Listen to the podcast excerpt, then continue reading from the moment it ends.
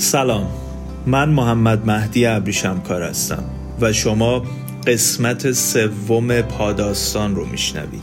همونطور که می‌دونید ما در پاداستان داستانهای کوتاهی رو روایت می‌کنیم و بعد هم نتیجه می‌گیریم که در زندگی و شغلمون به درد بخوره. شما می‌تونید پاداستان رو در پادکچرهای مختلف مثل Castbox و Overcast و iTunes و حتی توی سایت شنوتو هم گوش کنید.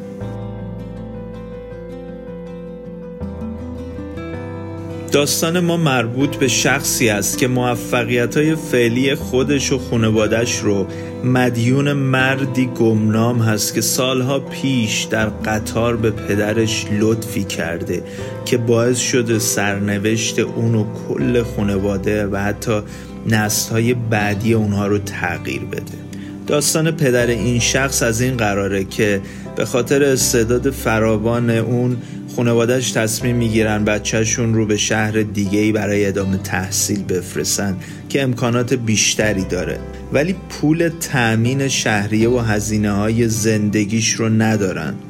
و اون جوون مجبور بوده هر روز از صبح تا شب در کنار تحصیل برای تأمین هزینه های زندگیش به سختی کار کنه. و این مسئله باعث افت تحصیلی در اون میشه. تا جایی که در آستانه اخراج از دانشگاه قرار می‌گیره و خب اون هم به کار کردن ادامه میده. یکی از کارهایی که انجام می‌داده مهمونداری در قطار بوده.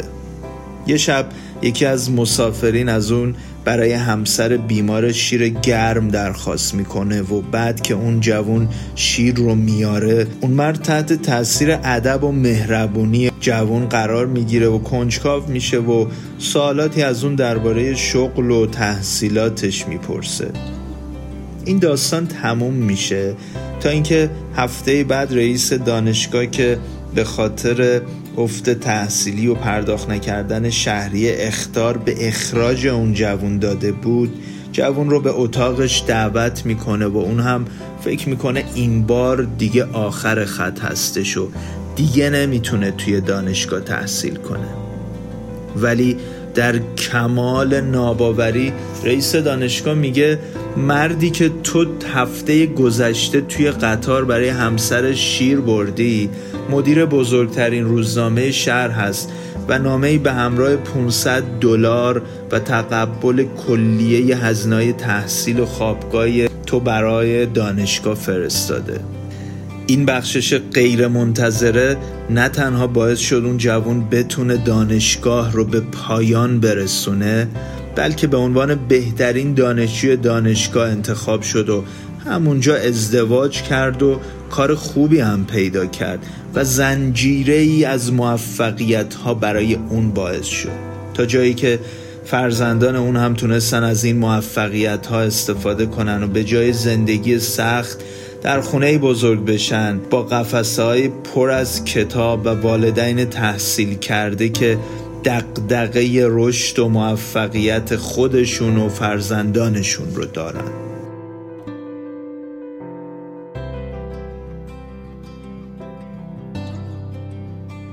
توی بسکتبال پرش با توپ و برگشت به زمین یا نگه داشتن و حمل توپ بدون رها کردن اون خطای رانینگ هست. یعنی در بازی خوب باید توپ رو پاس بدی و زیاد دست خودت نگه نداری. به نظر من این قانون در زمینه موفقیت هم مستاق داره. تا اونجایی که توی زندگی امکاناتی که دارید باید با دیگران هم تقسیم بکنید و بخشی از اونو به دیگران هم ببخشید. اگه علمی دارید یا صاحب هنری هستید باید شاگردان خوبی رو پرورش بدید و کلی مثال دیگه. به این روند اثر پروانه ای میگن که تغییر کوچیک در یه سیستم می‌تونه باعث تغییرات شدید و بزرگی در آینده یا جای دیگه بشه. اثر پروانه ای به این معناست که تغییر جزئی در شرایط اولیه می‌تونه به نتایج وسیع و پیش بینی نشده در خروجی یه سیستم منجر بشه. یکی از مثال های معروف که اسم این اثر هم از اون گرفته شده اینه که میگن بال زدن پروانه در یه طرف این کره خاکی مثلا توی ژاپن می‌تونه باعث وقوع طوفان در یه طرف دیگه مثلا امریکا بشه. نکته اینجاست که این تغییرات کوچیک می‌تونن باعث تغییرات بزرگ و مثبت بشن.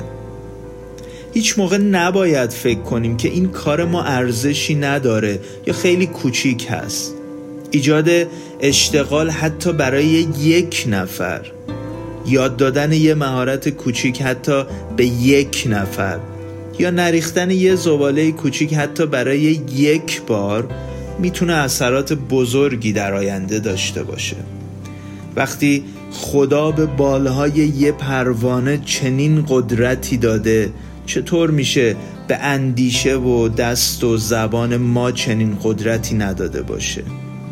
بیایم از امروز حتی در بدترین شرایط هر جا که هستیم بالهای پروانه خودمون رو باز کنیم و یه تغییر مثبت و کوچیک ایجاد کنیم. امیدوارم از شنیدن این قسمت پاداستان لذت برده باشید. واقعیت اینه که قصه ها و داستان ها برای بیدار کردن ما نوشته شدن اما تمام عمر ما برای خوابیدن از اونها استفاده کردیم. تا پاداستان دیگه زندگیتون پر از برکت.